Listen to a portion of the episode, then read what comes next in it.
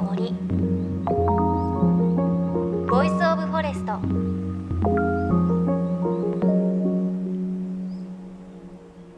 おはようございます。高橋真理恵です。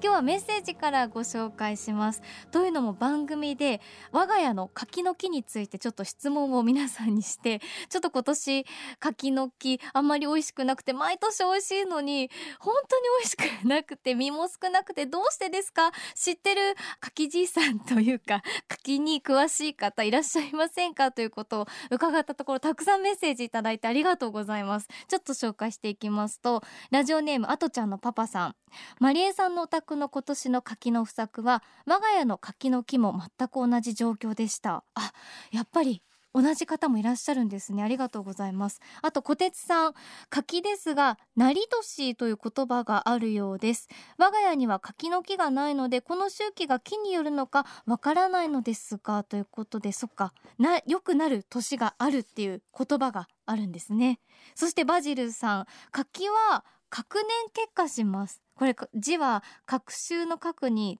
1年2年の年に結果なんですがあの隔年で収穫する量が違うと。オリーブも隔年結果隔年で収穫する量が違うんだそうです。えー、そうなんですね。そしてよしみんさん柿には1年ごとで甘柿と渋柿になるそうです。そして直樹さんは私の父80歳も柿の木を育てているので聞いてみました。そしたところ今年はえ不作だそうで原因は今年の10月。雨が多く冷え込みが少なかったことということで。あやっぱり不作の方いらっしゃるんですね。ちょっと安心しました。なんかこうやっぱりいろんな諸説あっても自分たちの感覚を信じがちなところってありませんか？我が家も先週かなんかちょっと揉めていて今年柿が不作だったのはあの剪定をした植木業者を祖母が変えたからだという 失礼な話でちょっと結果になっていたので皆さんの話聞けてよかったです。来年の柿に期待したいなと思いますしちょっとこういった意見あったよということをね家族に伝えたいと思います。ありがとうございました。ということで JFN38 曲を結んでお送りします。命の森 Voice of Forest。さあ今週も日本を代表する森の賢人。森は海の恋人理事長の畠山重篤さんのインタビューお届けします。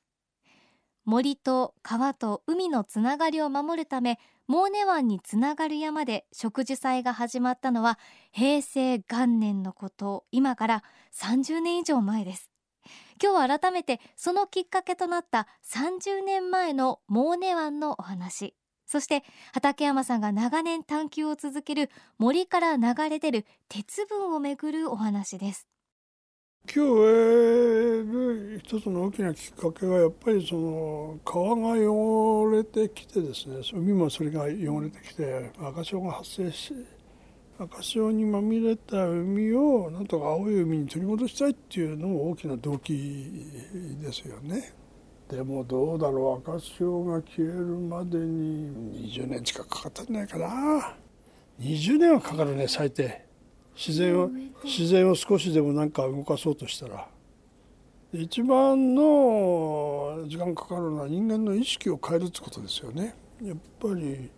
川の流域に住んでいる方々とその意識を共有しないとなかなか海まで良くならないわけですよ。で大体川の流域に住んでる方々は農農農家の方々じゃないですかねそうすると農薬とかですね除草剤の問題とか畜産公害とか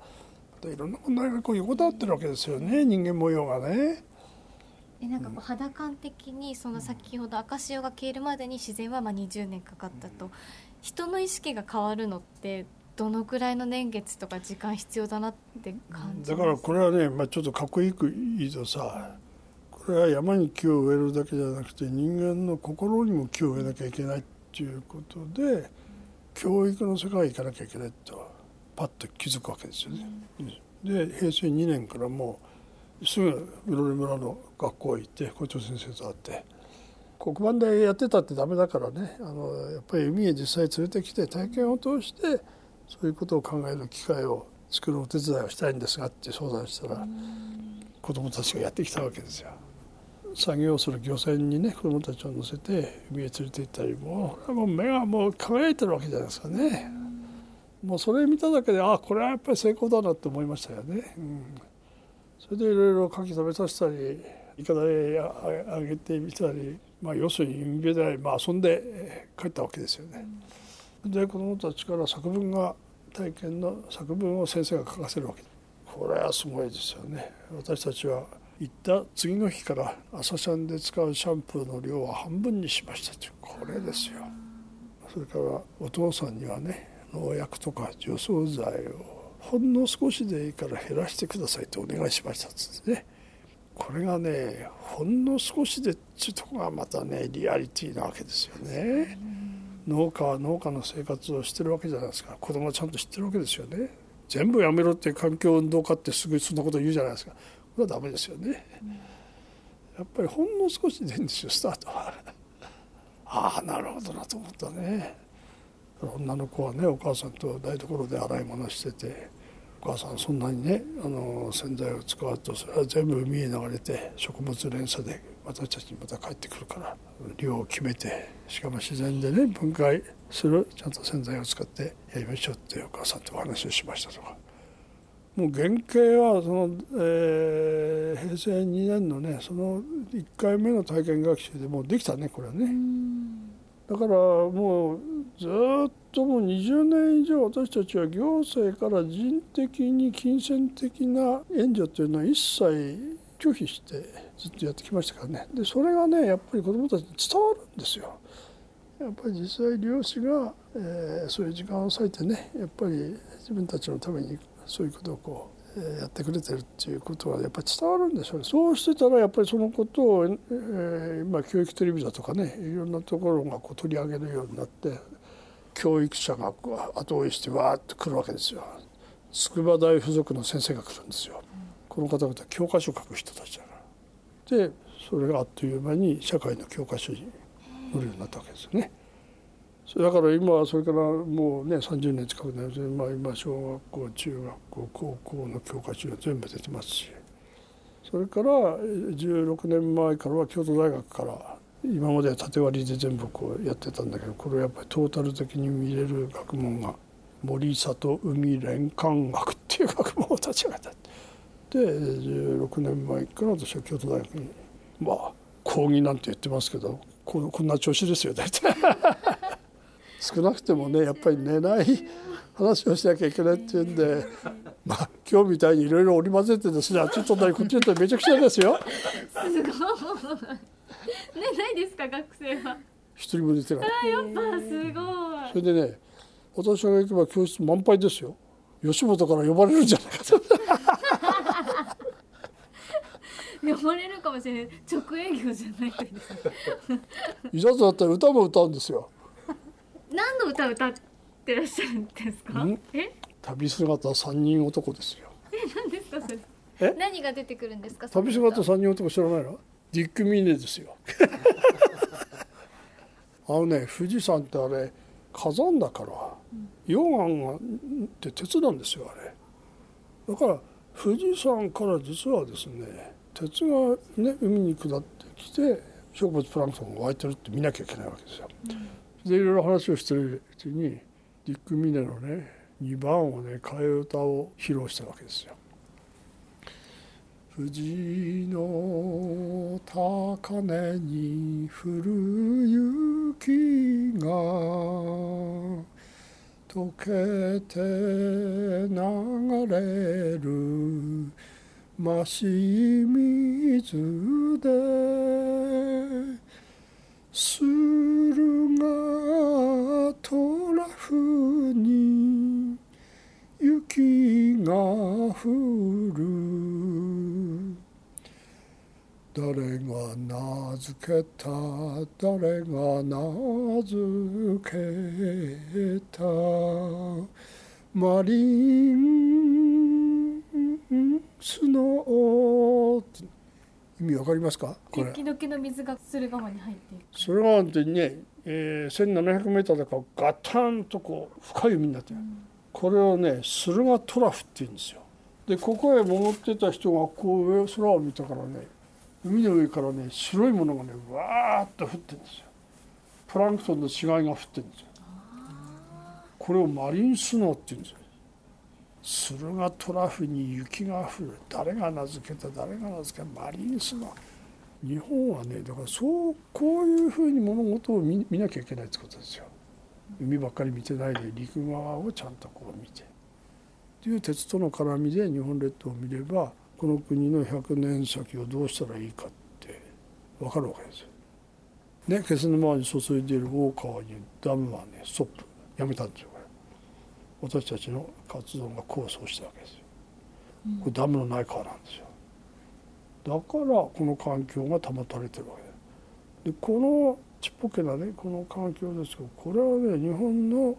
国のグランドデザインを描く時のねモデルになるってことですよ。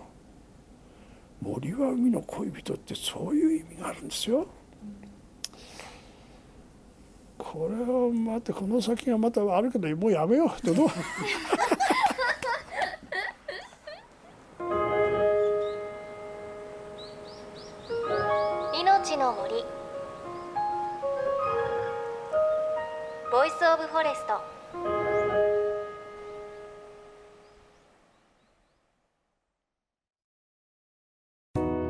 JFN38 局では東日本大震災で被災した沿岸部や全国の震災による津波被害が予測される地域に津波から命を守る森の防潮堤を作る鎮守の森のプロジェクトを支援する募金を受け付けています。この命を守る森づくりに取り組んでいる AIG 損保は中小企業のリスクにフォーカスした損害保険のラインナップビジネスガードを法人会納税協会会員の皆様に提供しています。AIG 損保ではビジネスガード新規契約1件につき1本のどんぐりの苗木を植樹する命を守る森づくりを通じ被災地の復興全国の防災減災に取り組んでいます。命の森 Voice of Forest。今日は NPO 法人森は海の恋人理事長畠山重篤さんのお話お届けしました。後半にお届けしたのはディック・ミネ旅姿三人男の替え歌。畠山重敦さんで誰が読んだかマリンスノーでした。ねこの歌兄弟で歌ってるんですよね。そりゃもう寝ないですよ。っていうか寝れない。起こされますよね。すごいですね。ちなみにタイトルはあの我々番組側で考えさせていただきましたがいやでも改めて聞くと面白いだけじゃなくてちょっと景色が浮かんでくるなっていう感じがしましたね。ね特にこう上からプランクトンの死骸がまあ雪のように降ってくる。これをマリンスノーってねおっしゃってましたけれどそう富士山がこうまあ溶岩だから鉄分いっぱいの山だと。でその養分が流れ出してもたらされた栄養がまあマリンスの雪のように降るということで。いやそうかすごいな。ちょっとその景色確かに見てみたいなというふうに思いましたしこういったこう海だけじゃなくて森の方をちゃんと陸側を見てっていう話を堅苦しく話すときっと堅苦しいと思うんですけれど重敦さんみたいに、まあ、子供たち実際に海に連れてったり誰が呼んだかマリンスノーを歌ってみたりってすると 面白いですしなんかこう心に残りますよね。いやすごく重敦さんパワーいただいたなっていう感じがしますでこれから牡蠣が美味しい季節になりますのでまた重敦さんの話続きも聞きたい ですし美味しいモーネ湾のね牡蠣をいただきに気仙沼行きたいなっていうふうに思いますいや皆さんにも一回モーネ湾の牡蠣を召し上がっていただきたいなというふうに思います。多分ちょっとマリンスノーのね歌がかかるかなというふうに思います。さあそして番組ではあなたの身近な森についてメッセージお待ちしています。メッセージは番組ウェブサイトからお寄せください。命の森 Voice of Forest。お相手は高橋真理恵でした。この番組は AIG 損保の協力でお送りしました。命の森の森。ボイスオブフォレスト。